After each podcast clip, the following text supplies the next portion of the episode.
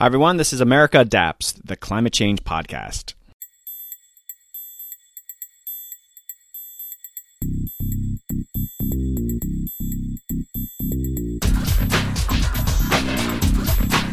Hey, Adapters. Welcome back to the podcast. I hope everyone's doing well and social distancing during this COVID nineteen crisis. In this episode, I'm talking with Doctor Linda Shai of Cornell University. Linda and I dig into the adaptation space, focusing on how current adaptation planning can lead to inequitable outcomes if not done thoughtfully. We also talk about urban planning and climate equity and why the city of Boston is still developing along the coast. These topics and much more. You're going to enjoy this conversation and learn a ton. I did. First off, I want to give a profound thanks to famed climate scientist Doctor Catherine Hayhoe. She's been plugging different resources for everyone on quarantine, and on her social media feed, she did a nice big plug for America Adapts as a podcast to listen to while on quarantine. Hopefully you'll listen to it when we're off quarantine, but was thrilled that Doctor Hayhoe, unbeknownst to me, gave the pod a great plug. Thanks, Catherine. You're awesome and an inspiration to so many. Okay, upcoming episodes. Speaking of other climate scientists, Doctor Michael Mann is coming back to the pod for a third time. I recorded that episode last week, and it was awesome. Looking forward to sharing that. Also coming up is Maura McDonald, the Environment Program Director for the Walton Foundation, and she shares the conservation work that they're doing at Walton. And I'm recording very soon with Tom Steyer, who recently ran for President of the United States on a climate platform. Looking forward to that conversation. Some great episodes coming your way. All right, I want to give a special thanks to Mike Di Girolamo. Oh, I probably destroyed that last name, Mike. In case you didn't know, I do all the audio editing for my episode. It's tedious work, but I want the best for you guys. In this week's episode, Mike did all the editing of my audio, which literally saves me hours of time. Mike is launching his own podcast, and I'll have him on to plug that when it's ready. But thanks, Mike. This podcast succeeds because of volunteers like you. Hey, listeners, I want to take a sec to tell you about a new podcast called Heat of the Moment, produced by F P Studios and the Climate Investment Funds. This twelve-part series looks at the climate crisis from a number of different angles, including food waste, energy production, and deforestation, and provides hope for a way forward. Each episode features a comprehensive interview with an expert as well as an in-depth field report. That's Heat of the Moment. Look for it on your favorite podcast platform. There's a link in my show notes if you want to check it out. I want to mention the work I'm doing with Simpatico Studios. I'm hosting live talk shows on the Climate Adaptation Channel on Simpatico T V. Right now, we're recording pilots, and I'm nearing my fiftieth pilot episode. I've been talking with some amazing climate professionals from around the world. Recently, I interviewed two youth climate activists from Nigeria. I'm also talking with experts on disaster, adaptation, and media.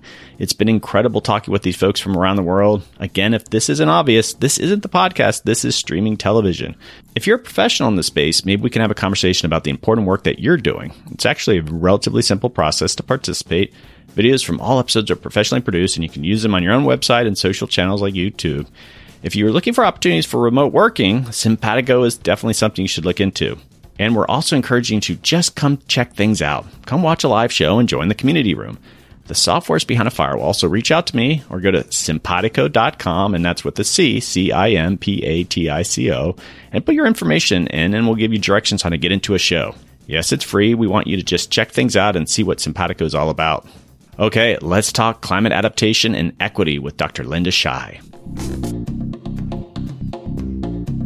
Hey Adapters, today I have an exciting episode. I'm talking with Doctor Linda Shai. Linda is an assistant professor in the Department of City and Regional Planning at Cornell University. Hi Linda, welcome to the podcast. Hi Doug, thanks for having me. First off, we we have to address the fact that the coronavirus is out there. What's your situation? How's it affecting your being a professor? What's going on with you there? Well, Cornell has suspended two weeks of school, and now we're in the uh, original spring break. So we have basically three weeks off, and then the remainder of the semester starting next week will be online. So I'm home with my two little kids, and their schools and daycares are also closed, and we're just trying to manage the best that we can. I mean, I feel extremely fortunate given the many other experiences happening out there. Definitely. And with remote learning, are you, are you prepared for that? Were you already doing some, or are you kind of have to picking that up really quickly? I had already had a lot of my course offered online in terms of having a, a course website, and I traditionally give feedback to my students in the form of voice memos, voicemail, and then I send it to them. So we were pretty well geared for online learning. It'll be a bit interesting how to organize online discussions, because now I have students who are in Vietnam and and Cairo and West Coast, and it's an eight forty a.m. class. So we'll see. Still a lot of learning for me to do. Okay, great. Well, let's jump into this. You shared with me a ton of material, and I was going through it, and you're doing some amazing work, and you're working with a lot of practitioners. So we're going to try to cover quite a bit of ground in this conversation. But I, I guess just more broadly, what, what are some of your research areas? I study how climate change affects inequality in our cities, both in terms of the climate impacts and also the societal adaptation responses. And what we find is that not only are the climate impacts themselves unequally impacting communities, but societal adaptation efforts, because our own, our society is already unequal and inequitable and unjust, many of the adaptation efforts built into our existing institutions similarly compound those inequalities. So revealing some of those inequalities is one part of my work. And the other part is then to figure out, well, what would we do to try to improve upon that, to try to reduce some of those inequities and injustices. So I look a lot at how we govern urban and regional systems, at the property rights, at the governance institutions, at the policies and frameworks that shape how we adapt to climate change. All right. So I want to talk about equity. This is a big area for you. And as I was reading through some of the material that you sent me, I, I came across a term, and I think that would be a good starting off point of how would you define racially just adaptation? That's a great question. I rely, I think, not on my own definition, but on the work of a lot of practitioners out there. Much of the adaptation that went on in the first five to ten to fifteen years has been trying to focus on physical systems and infrastructure systems. So you will do like a more top-down analysis, and you'll map the vulnerabilities to say this much sea level rise, temperature increase, or flooding, and what buildings, what infrastructure is going to be at risk, and how much seawalls or elevation of different things are you going to do. And a lot of that, because in the U S in particular, in the beginnings, because there's not a government focus here, it, there was no mandate from the federal government or from state governments, really. A lot of it was led by cities and by by their concern. So cities, they have a fiscal concern in terms of what kinds of assets they're going to have at risk. Sometimes there was a, a strong business community as well as a foundation investment in these uh, early assessment projects. So a lot of the hazard focus was on flooding, and flooding by nature is focused on physical assets. And so it's not from a public health perspective. So a lot of it tended to be focused on business districts, coastal properties. And so from a starting point of who has property to own, you already are selecting for a certain set of folks and demographics and parts of the geography. Then when people started looking at social vulnerability and realizing, oh, it's not just the physical aspects that impact vulnerability, it's also the social dynamics. Then they're, you know, drawing on Susan Cutter's work, people started looking at linguistic, language, uh, age, gender, income, race, but it also tended to be a somewhat more statistical and superficial look at those indicators to identify areas that would be in need of assistance during a disaster, to avoid the Katrina-like impacts of people being stranded, or during Sandy, being stuck in their homes without elevators or electricity to operate their dialysis machines. So those kinds of things often neglected the historic impacts that structural injustice has had in this country in terms of where people own property, where people are living, where there are renters, where they have few rights in decision-making processes. They are, you know, in highly incarcerated communities, don't even have voting rights sometimes. So there are both procedural and distributive injustices in terms of what, what these communities are going through. And as adaptation efforts are moving forward, there's also market-based adaptation or even government-supported adaptation that makes a lot of sense, where you say draw back from the coast and invest and build in more highland, high uh, ground areas. And often those are places where people are communities of color and their properties are more affordable comparatively, and it's easier for people to displace and to gentrify those places. So racially just adaptation, there's a growing movement among environmental justice, community mobilization groups, and more progressive local governments as well as foundations and other think tanks that have come together and recognized the kinds of processes that have been taking place for the last decade in adaptation and trying to think about, well, what would be a racially just voice? And they actually use the word resilience, which sometimes is associated with a bounce back instead of a bounce forward and maintaining existing systems of inequality and injustice. And they have kind of appropriated that language and said, we define it for ourselves in terms of recognizing the historic forms of policies and programs and development practices that have resulted in our communities having the high levels of poverty, being cited in places that are sometimes more vulnerable, whether that's in a low-lying area or in more densely packed communities that don't have very much green space. So there's not much to improve upon in terms of offering new tree plantings and other kinds of greening measures. And so racial justice in this case means more jobs training at preparing community, those kinds of communities to be able to take advantage of the new job force, at being able to adapt to climate change and do climate mitigation types of investment projects that have the capacity and education to be able to deal with some of these challenges where communities and community leaders and children and youth are prepared to become leaders in this task force, right? So that partly it's education and capacity building, and partly it's building the ability of people to take part in political and planning processes, more access. Partly it's having governments recognize the ways in which past policies have impacted injustice and inequitable development so that you can even begin to have conversations around racial healing and trust building to embark on new kinds of projects. And then there is a lot that is about prioritizing resources for marginalized communities. So instead of having a major seawall for Wall Street, why not tackle public housing and NYCHA uh, as just one example?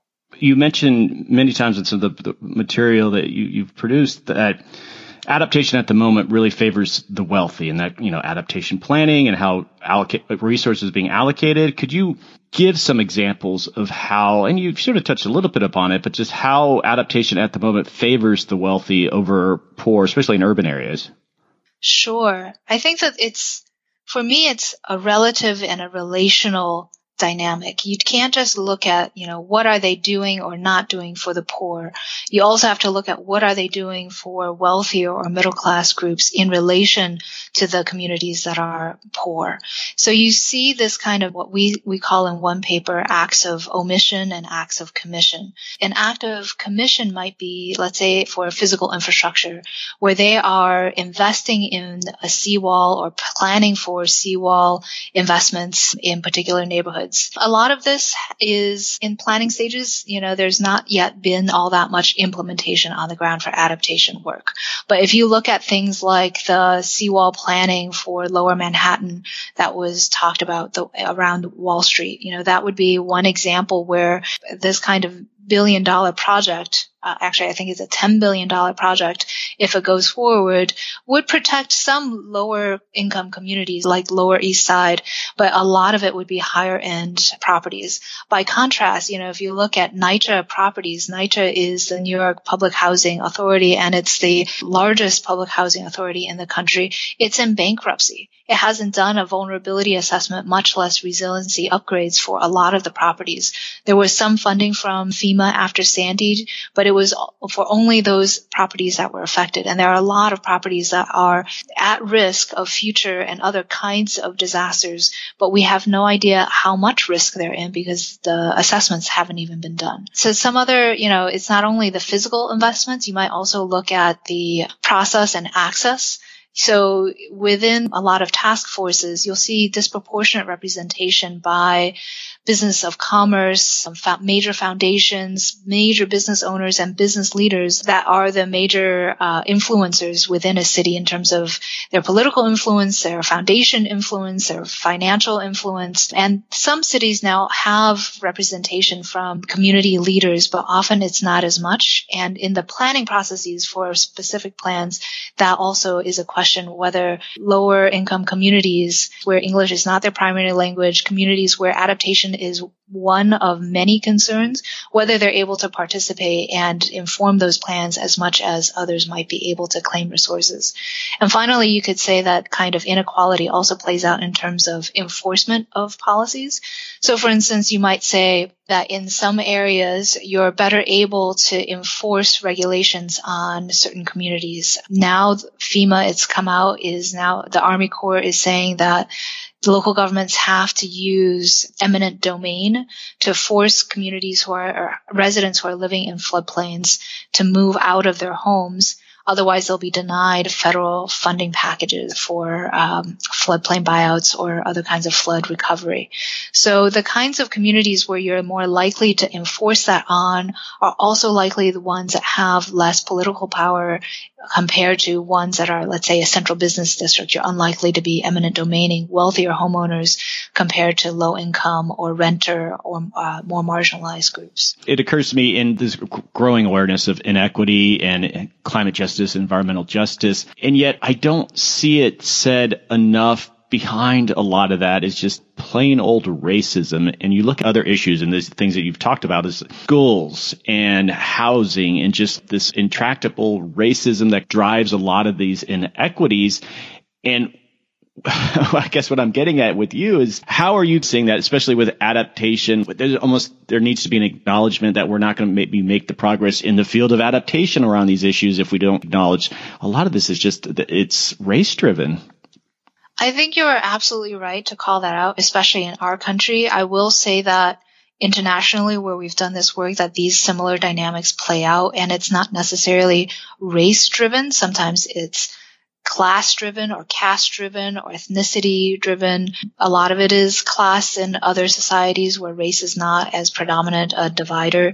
But certainly in our country, I think that's That's true in, in many respects. I think in, in cities that plays out a lot to that extent. I think it's also very much possible that as we see larger shifts geographically, that it will affect rural regions as well to some extent where there is pre- predominantly white and growing diversity in rural and suburban areas as well, because part of what needs to adapt is also our agricultural systems, our farming communities, and I think that that's, that's also possible to happen. So I want to kind of come back to this. It's going to thread through our entire conversation, but some of the, the specific research that you, you've done, and I thought it was really interesting because it's just very practical, easy to digest information is the work you did in the Boston area around what six feet of sea level rise is going to mean for some of these coastal counties. And, and please re-explain it, just how it will negatively impact, I guess, the tax revenue that they collect because they've lost these areas that no longer are right, generating property revenue. Is, is that what you were looking at? Yeah, I think that a lot of what adaptation and planners, being very rational, sensible people, were looking at is saying, hey, if we present you with factual information, downscaled climate data, and we show you that the flooding is going to get worse and the sea level rise is going to come, surely you, sensible city person, is going to respond by saying we should not develop more there. We should draw back. We should begin to put in more restrictive zoning, more restrictive standards, and start to manage our development. If maybe in the long term, manage retreat and pulling people back after a disaster, maybe buyouts, but certainly don't be putting more development on the coast. That seems very logical. And yet when you look at every city that is on the coast, and a lot of them are experiencing a revived interest in urban development, all of them are building on their waterfronts, on their low-lying areas, on their riverfronts, in the areas where their own climate assessments are telling them are highly vulnerable. And so I was really struck by this dynamic and the fact that among practitioners, people are very cognizant of the fact that, you know, political decisions around development are often made with their budgets in mind.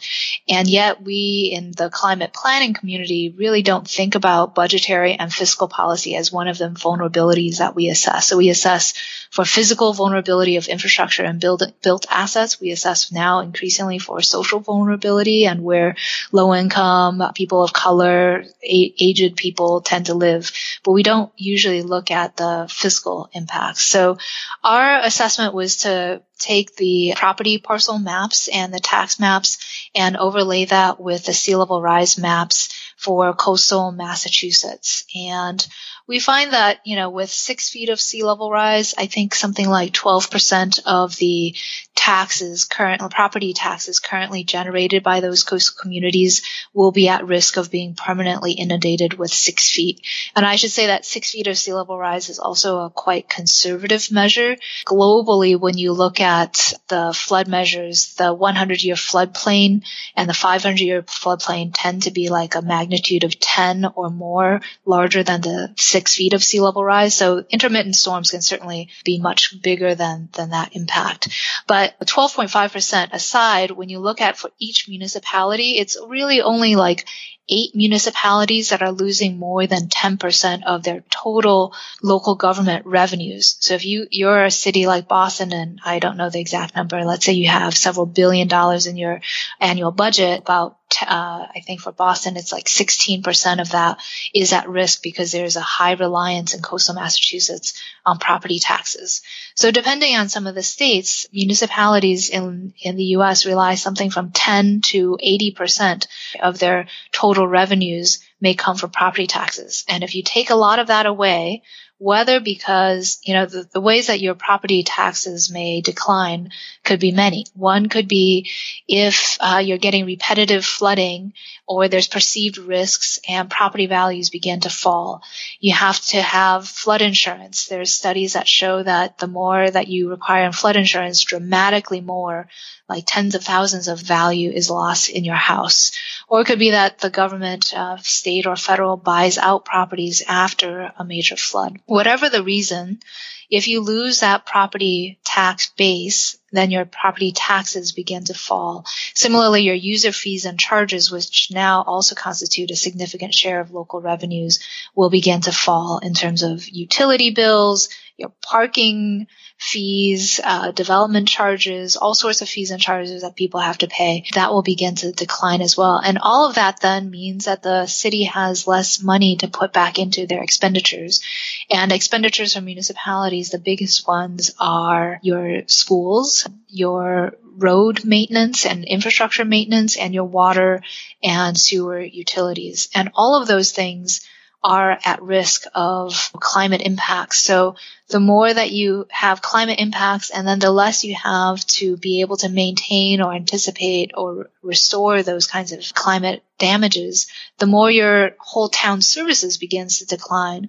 And that can begin to trigger a vicious cycle for communities that cannot get out of that cycle. So I imagine a city, a lot of these are just individual decisions being made by, you know, a real estate developer, and they want to, this is the property value on the coast, and it's, there's so much payoff in regards to that. And so the city, of course, has to permit, but there's, they have powers, I guess, to prevent this from happening. And then I guess larger players too, like insurance companies, we're not going to insure this big, huge new development on the coast. There seems like there's a lot of opportunities to discourage this. Why isn't that happening? Ah. Uh. You know, there's, that's a great question. That's a trillion dollar question, right? Our, our institutions are very path dependent and they are hard to change. I think there's so many potential pathways because it's such an interlinked system. It's hard to pull one particular lever and expect a lot of change when the whole entire system is not coordinated. So you're right that the the insurance system is holding a lot of this up. And the moment that they decide to change their policies, a lot of other things are going to change. Why don't they change the policies? Because they know that a lot of their own property value and their own assets are held in that, right? So their own value is going to be lost if they they change major policies, and it's going to have bearings on their revenue stream. So the in, insurance industry certainly has a vested interest, but they're also either co-owned by other major global conglomerates that also own a lot of real estate uh, themselves, or they're partners with entities that also have a lot to lose. So they have to be very careful in terms of what policies and, and how they change. If you're looking at this level of a city, why don't they change? You know, I had one planning director in Metro Boston tell me, if I elevate my zoning standards and I say, you know what, developer, and this was a, they had a real development case that they were considering, you're trying to build something in a floodplain. And so in order for you to get out of the floodplain, you need to fill this site by six feet. So filling a large development site with six feet of fill is a very expensive proposition.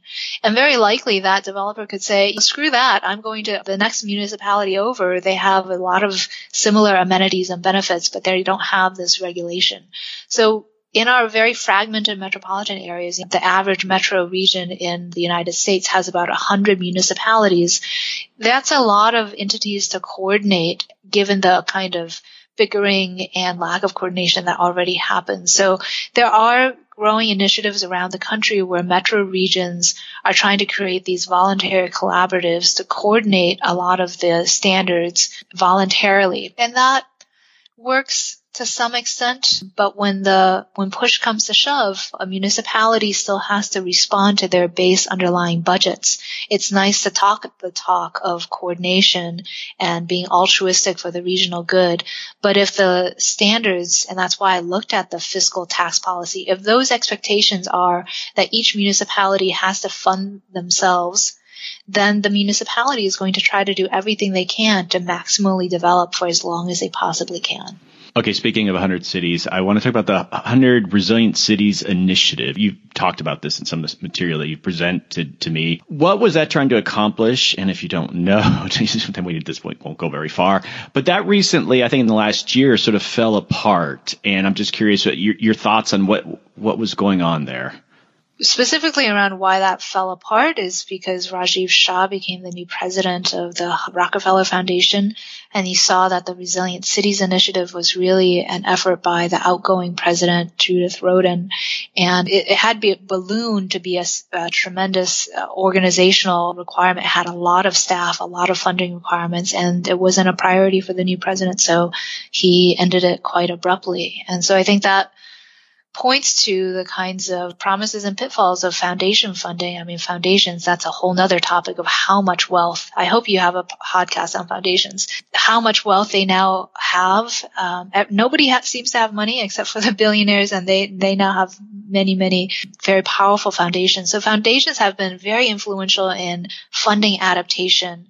And so they can operate in a space of innovation that is outside of politics and the political constraints of partisanship around climate. They can move more agilely on this. But it's also when they feel like it's not their priority, that funding stream is now gone. And so for one hundred municipalities, sure, they never expected funding beyond the two years. What the program did was that it funded a resilience officer in each of the selected cities. It gave them like a million dollars. I think a lot of that was to fund that position, and it gave them a network to support um, technical assistance and peer-to-peer learning across those entities. And so for many of these cities, now they have to really think about where do we get the resources to sustain the things that we started. And some of them, I think, are more uh, embedded than others. Yeah, and I guess a couple things in regarding the foundations. I, I totally agree with you. And I, ironically, since they have so much flexibility, they are actually some of the most conservative uh, thinking organizations in regards to trying innovative new things. And yeah, talk about funding communication things. I don't even want to go there. So yeah, you're you're you're taking a chance by having them as a partner in in that regards. And what I've found, and I didn't interact with the chief resilience officers very much. I encountered a, a couple of them, but what I've found in at least a few of the cities is that, especially if the cities were, I guess, the bigger funder of the position rather than the foundation, is that they they they kind of morphed into chief sustainability officers. If you looked at their adaptation and even resilience mandate, they shifted, and I, I don't know if anyone's – it's probably worth just doing an assessment, a PhD graduate study of what happened there. So they did fund – I don't know what it is, like when the entity being evaluated funds their own evaluation, but they funded the Urban Institute to do a monitoring and evaluation throughout oh, okay. the project. And the Urban Institute has come out with a report about the project or, or the initiative. I think anecdotally from what I have heard is also that it was a very top-down process where they had developed. It's it's interesting because the roots of the one hundred Resilient Cities is actually from the Asian Cities for Climate Change Resilience Network, where the Rockefeller Foundation funded something like initially ten and ultimately sixty smaller cities in Southeast Asia, South and Southeast Asia, to pilot adaptation, climate vulnerability assessments.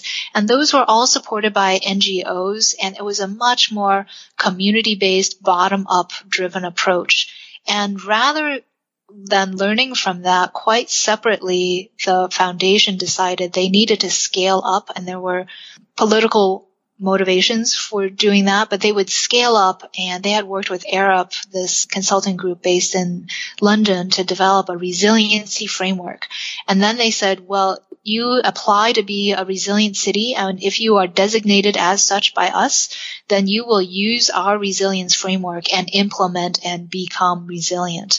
And for a lot of, you know, if you really were a resilient city to start with, I mean, there were the Durbins of the world, you know, led by Deborah Roberts, who were doing incredible work that was much more contextually and nuanced of those political contexts. To be told this is the way you do resilience from this particular framework was, I think, quite uncomfortable for some cities. You know, a lot of them went along with it because they needed the funding and they saw the benefits of working with it. But what was really happening behind the scenes, how much of it was to satisfy the donor, how much was it on the ground, quite different. I think that that is a study that's waiting to be done. All right, listeners, get on it. Just my kind of final thoughts on that. It's like, you know, I think we're going to have fits and starts regarding this coordinated adaptation planning among cities, among states. And that was, you know, it was an ambitious effort. And it just, it, it there's going to be more. There's going to be other attempts at that. And I guess that's a good thing. Maybe they can learn from it. But on that note, I want to transition into a paper that you shared with me um, that you wrote with Doctor Susie Moser. And basically, transformative adaptation is one of the bigger points. And I want to kind of dig into that. But w- what was the, the research paper about?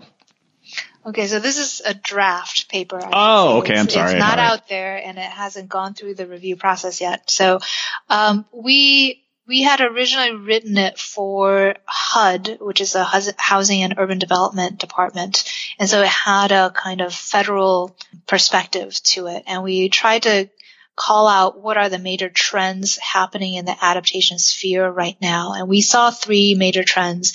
And one is that the at the federal level, there really is a kind of neglect of adaptation planning. For the arc of that history, you know, during the second term of Obama, he made some efforts to start doing national, more national assessments, created a tribal, state, and local government task force to say what should the federal government be doing. They passed some executive orders that were requiring FEMA and other federal agencies to account for climate change impacts in all of their programs and their investments. And that was pretty huge. And they were making steps to coordinate across the agencies. And of course, through federal funding and expectations, that trickles down into influencing all the projects where the feds have their hands. But under President Trump, all, all of those executive orders have been revoked and replaced by new executive orders that do not make those requirements there. They have not yet prohibited those necessarily, but they no longer have those in place as requirements. So at the federal level, there is a complete lacuna, like a gap, a silence on these issues, um, which leaves no guidance and no mandate for lower levels of government as they are trying to coordinate. And at the state level, a number of states now do require state agencies to do what the feds had said the feds should do, which is to require the states to think about climate impacts in all of their programs, their facilities, their investments, and some of the local governments as well. So there's now a lot of very different standards and expectations happening on the ground, and the feds in no way at, with their national purview are trying to coordinate in that space. The second one we saw is that in terms of in the industry world, industry is not blind to what is happening with climate impacts. It's having tremendous fiscal impacts to insurance, reinsurance, all sorts of asset investors, to banks, to mortgage lending, to all of these financial industries, as well as to the design and engineering industries, which could be legally liable because they have certain standards of care that they are expected to provide designs that can function in the world to a certain level of expectation. And if your building or your infrastructure doesn't perform the way that you said it would, given the known signs of climate change, then you could be liable for lawsuits. So across these kinds of design, build, and financing industries, there are lots of discussions and rapid movements to figure out how they should be changing their standards. And so there's a lot of technology that's now being used to monitor and figure out where the highest impacts would be and where should we fund those things. Jesse Keenan did some of a great paper on that. It's like a small arms race to figure out where those risks are. So in those respects, there is dramatic change that could happen at the building code level, international building codes, that might actually even supersede whatever the federal government is talking about. If that becomes a systems-wide professional expectation, that might override it. And finally, at the practitioner level and among academics to some extent, there is a lot of conversation about the equity piece, about the racial justice piece, about the fact that the scale at which we have been doing a lot of our adaptation planning is insufficient because the impacts have been far exceeding what we've been planning for, and the scope of it is going to be so much more. So to give you one example, FEMA's National Flood Insurance Program in the past forty years has bought out forty thousand properties. The a number of properties that are within six feet of sea level rise is thirteen million. So what is the scale of what we're talking about, and what is the migration impact of where people are going to go? How much housing are you going to have to produce, and where is it going to be? How much infrastructure are you going to have to build to accommodate that much new residents in different places?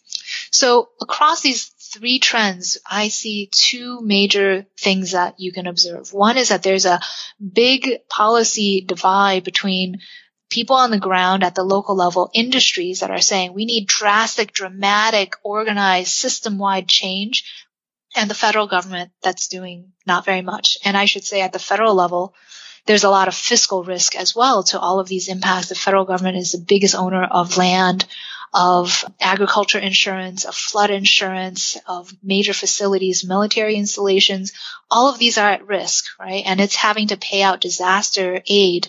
Even in the year that Harvey, Maria, and Irma happened, disaster recovery that year, and this was after the Republicans were arguing that we should reduce FEMA's role in disaster recovery. Then all these disasters happened.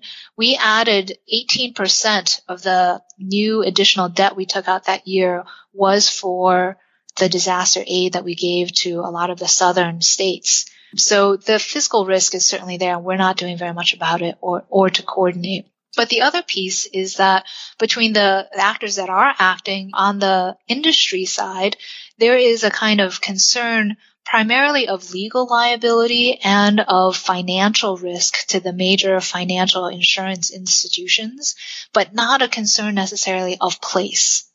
What is going to happen to particular places when these policies change? What will be the equity impacts?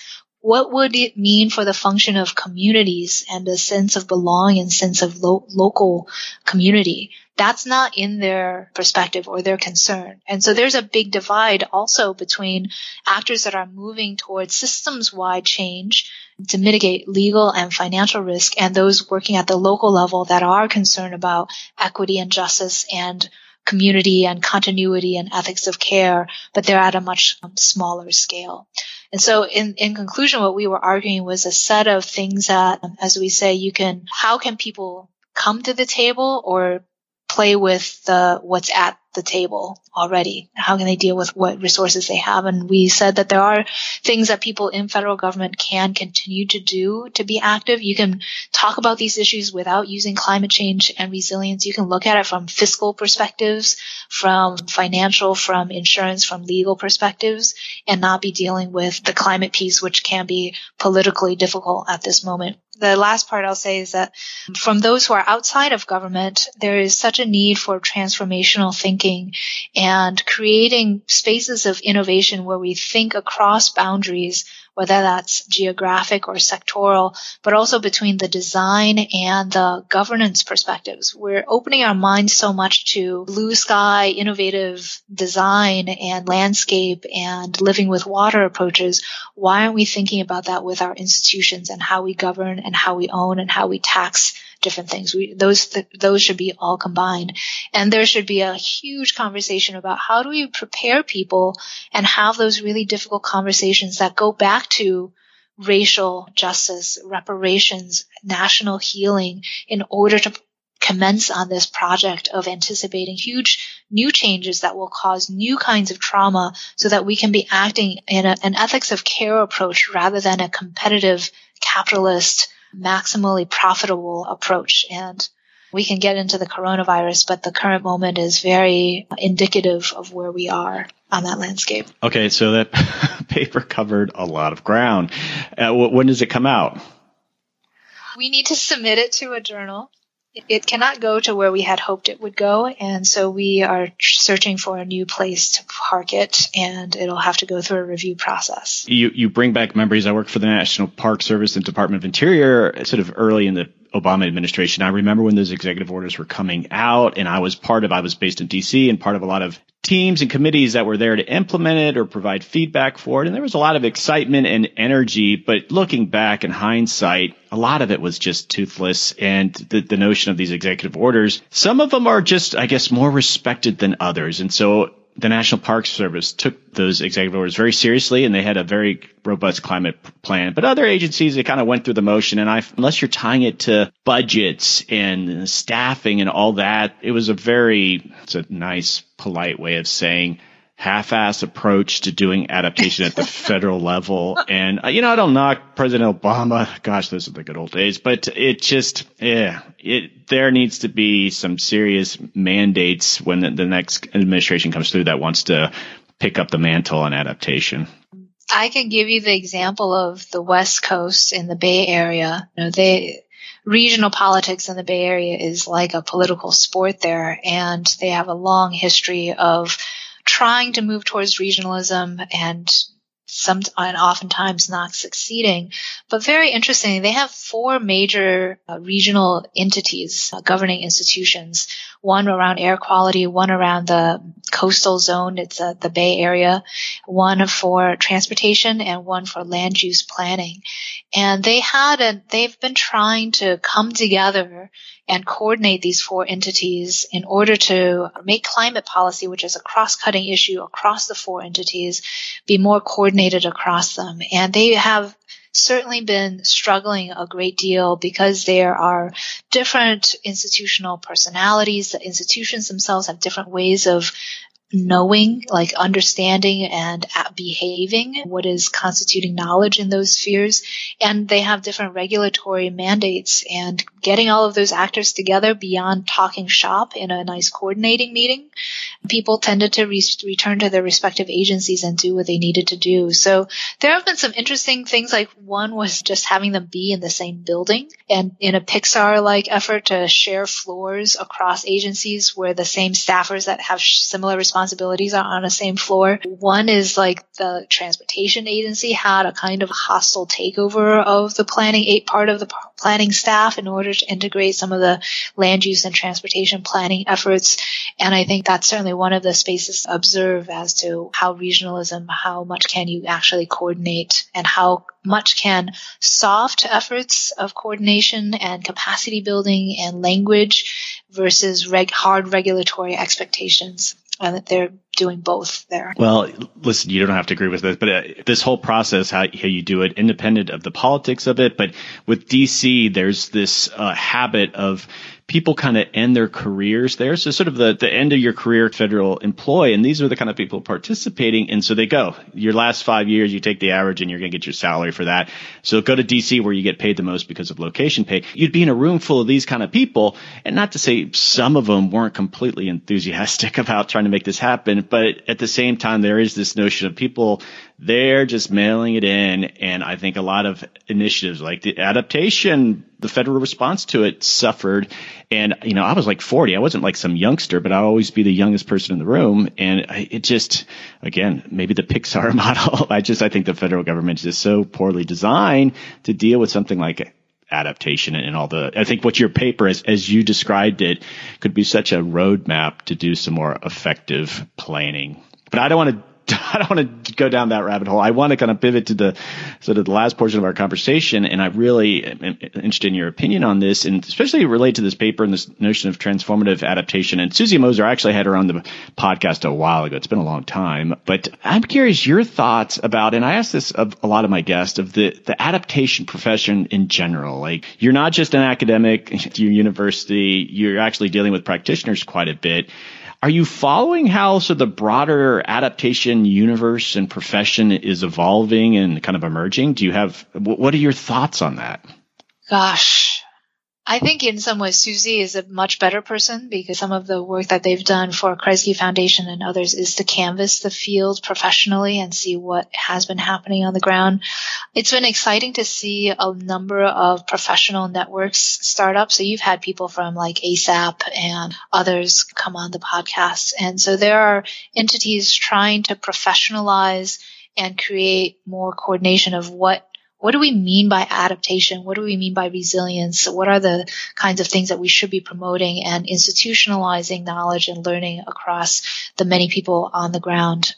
I think that there's such a lack of, despite those networks, it seems like a lack of coordination, and also resilience has become such a hot new topic. I expect that pandemic planning will be the hot new thing after this in terms of people offering their services. But everyone is turning, you know, just as you said, like a chief sustainability officer, everyone turned what they were already doing and they called it resiliency planning. It becomes a new way for you, a new vehicle for you to push through things that you were already caring about. And professionally, I think there's also a lot of groups that, rightly or wrongly, are trying to convert what they're doing to this topic, but not always necessarily fully understanding the implications of different kinds of approaches to doing what they're doing. And so many groups now are saying they do resiliency or adaptation. And I think that there are a number of different kinds of political projects or intellectual projects that come under this one banner. And it's hard to say really what is the the movement doing, because in a way resilience is also so broad that it's like, where's our society going? It's all of these different aspects. Is it going to become more spatial fixed capitalism where asset owners of South Florida say, okay, let's go invest in Buffalo and Rochester. They have a lot of underutilized infrastructure and they causes new rounds of displacement and gentrification in those areas and new kinds of accumulation as you buy low and sell high.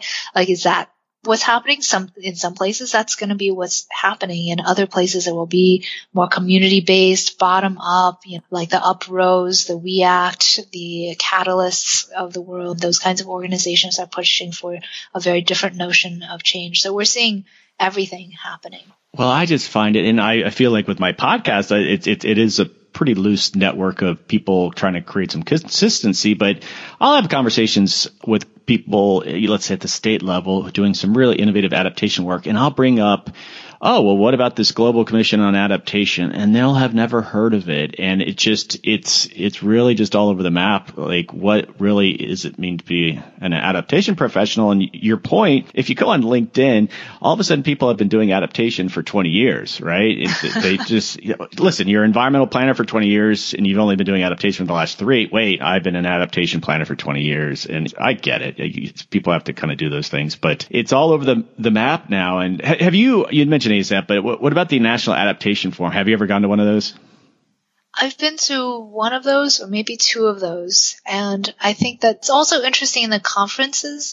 There are a number of conferences. There's what, like Future Earth, that's much more industry oriented. Your pipes and engineers and product marketing. And then you have National Adaptation Forum, which is more practitioner U S focused. Future Earth is international. This year it was going to be in Delhi. I think That's probably been canceled for April. And then you have the FEMA-oriented ones that are more hazards but not disasters. And then there are various geography planning conferences that are quite academic and more intellectual and more critical, but there's oftentimes not really a bridge between these different entities. Or even I was at the Managed Retreat Conference, which was at Columbia last June, and that was an innovative, con- you know, five years ago when I was doing field research, people would say, we, we can't use a re word, redevelop, resettle, retreat. That's like an illegal word. And so now, five years later, we have a conference on this topic. And they did an excellent job of inviting a, like a wide spectrum of people, from academics, indigenous tribal leaders, financial people, people in re- insurance, like a very wide range. And even then they have really two separate conversations, or like they were often not in the same room. The different panels would attract different kinds of people. And so you have the legal and the financial and the buyout people having those sets of panels. And then you'd have like equity, justice, local governance, communications, tribal elders, local planners, consensus building institute type people in another set of panels. So bridging those spaces, I think, is going to be so critical to having exciting, innovative, out-of-the-box, integrated and coordinated thinking. And I think foundations have a big role to play in that. And so far, I don't know that that's been happening. Oh, I think we're getting some guest participants here, aren't we? So what I hear in the background. Yeah, that's right. My kids have um, it's, come back in. That's perfectly fine. I'm going to leave all this too, because this is a nice uh, flavor to like what's going on here. Okay, and now I, I have a few more questions, but in regards to, you know, creating that next generation of adaptation planners, I, I find the university systems in the United States are really kind of lagging behind offering adaptation-themed programs. There's plenty of professors out there like you doing great adaptation work, or you might be part of an institute, but actual master's programs or PhD programs. What, what's Cornell doing? Do you approach it from a coursework kind of way, or is it, are you just bringing in sort of graduate students to kind of work on projects you're on? That's a really great point, and this is also one of Susie's big bones to pick as well, is that you're absolutely right. There's so few programs that offer that. And I think Cornell is, there are people individually doing some adaptation work, but by no means is it institutionalized across the university. I suspect that some of the state universities, and Cornell is actually part state, part SUNY, um, but some of the state universities in the disaster belts, like Texas or Florida or South Car- or North Carolina, they have more going on in terms of disasters and adaptation programs and certificate work.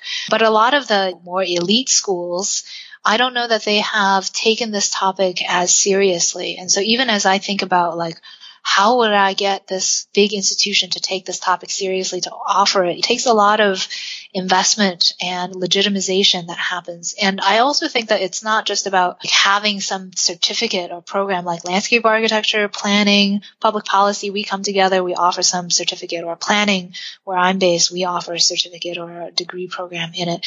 What I think really needs to happen, following on what I said about innovative, out-of-the-box, integrated thinking, is that it needs to be embedded across the institution.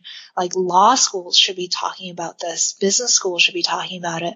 The ag school is already talking about it in terms of climate resilient planting and what is hap- what's happening with disasters in rural communities. But honey, I'm talking to somebody else. You're going to have to go, go somewhere else. Okay. Zoe, you're going to have to go. Okay. I think it's my youngest participant on the podcast. Great. I'm breaking barriers here. Uh, um, so I think that that needs to happen, and that requires not just even the president maybe caring about this issue, but like all the deans caring enough to then hire faculty in these areas, or to, or for individual faculty to put aside or to transition from their current academic interests to develop these initiatives, and then to be able to teach classes. Like right now, it's very siloed. Law school students take classes in law school. Dyson's uh, business school students take it in business. Planners, the more soft side, we take our classes in the, those areas.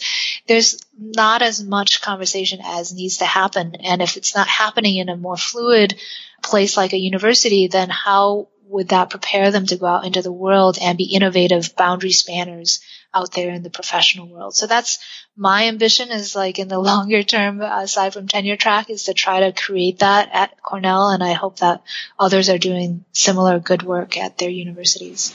Yeah, I, and I think in the next five years, we're going to probably see a lot of one-year certification programs and those uh, practicums where you can do adaptation, but like full-on master's programs in adaptation that are like cross programs like you're describing. I still think we're a ways away, and I think Canada, I, I hear from them quite a bit. They, you know, this University of Waterloo, they have a master's program in adaptation, and I've someone shared with me the coursework, and it's like, wow, I mean, they put a lot oh, of thought in it. Yeah, and I don't know why U S schools are, are lagging on that. And on that note, before I do my last couple questions with you, you'll you'll find that my my listeners like to reach out to my guest, and a lot of students listen to the podcast. Are do you accept students right now in this kind of field? People are desperate to get into the adaptation profession. How, how does that work with you? Are you kind of looking for students? In terms of graduate students, to- yeah. Like if you, you know, a graduate student wants to work on an area that you're working on, are, I'm assuming that you, you've got some PhD students working with you. I do. I mean, absolutely. I would love to have students. I've had some terrific master's students work with me in the program, and increasingly some PhD students. So absolutely apply or reach out if you have questions or you you have things you want to talk about. And I'm happy to engage with students who are listening. You will probably hear from some people. Okay, last two questions, and these are what I ask everyone. And this first one, you can give it a little thought, but in the adaptation space, who has been an inspirational person for you? Mm, that's a really good question. And they might not even be adaptation area, but they've sort of informed you or they've helped you kind of do better what you're doing. I've had guests use a person who is not necessarily an adaptation person.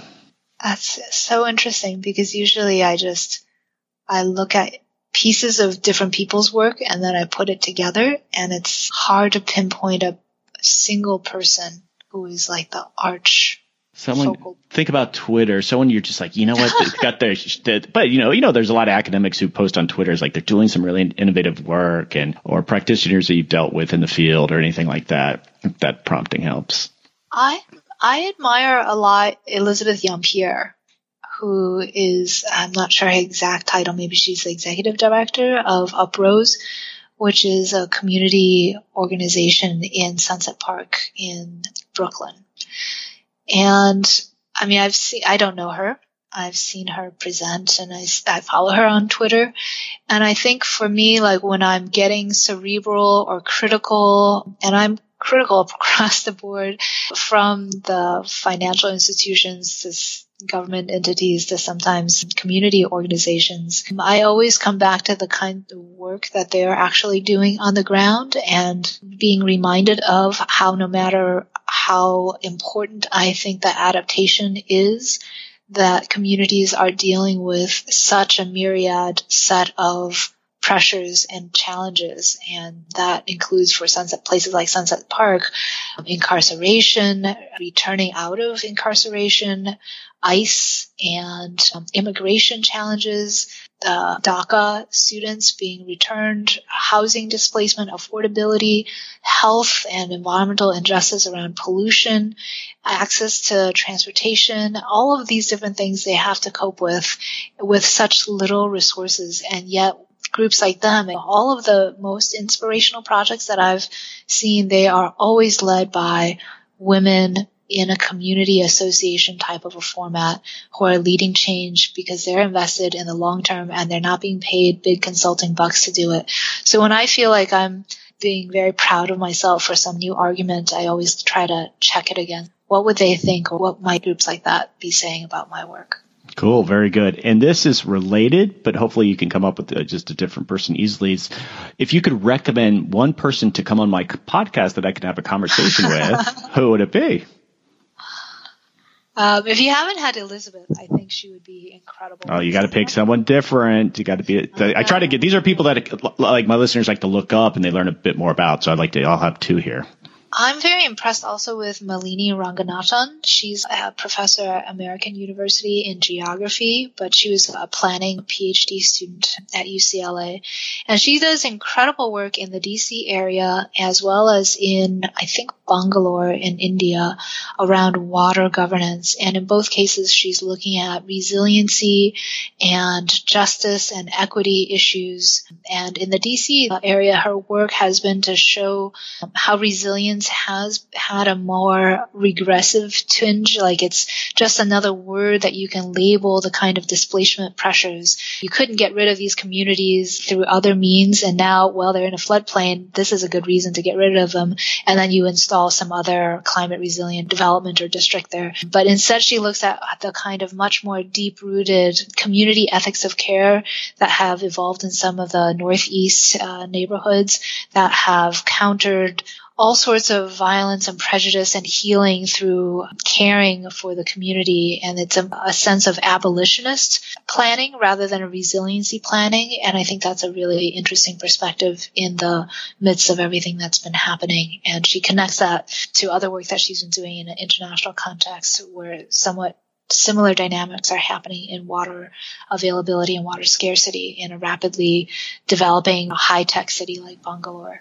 All right. Awesome suggestion. Okay. Thank you so much. This has been a fantastic conversation. You you are just doing such a wide diversity of work. I hope folks can kind of dig in and, you you know, I, you'll share as much. I'll have it on my show notes, most of the material you have. But yeah, thanks for the great work that you're doing. Thanks for coming on the podcast.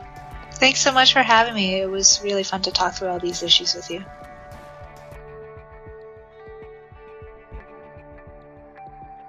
Okay, Adapters, that is a wrap. Thanks to Linda for coming on the podcast. Linda's doing some amazing work. I think we assume adaptation is happening in, in a just and equitable way. It's not. People like Linda are working with practitioners to come up with equitable ways to adapt to climate change. I highly recommend you check out my show notes and dig into the amazing work Linda is doing. Okay, I don't do this enough, but I'd like to thank some folks on social media for the kind shout-outs to the pod. Sandra F., Rob Moore, Jonathan Leonardson, who I might mention gave me a shout out on Twitter showing how he listens to the podcast while walking his baby in Copenhagen. Very cool. Climate Carol, Brian Etling, these are just some of the people hyping the podcast. Thank you so much.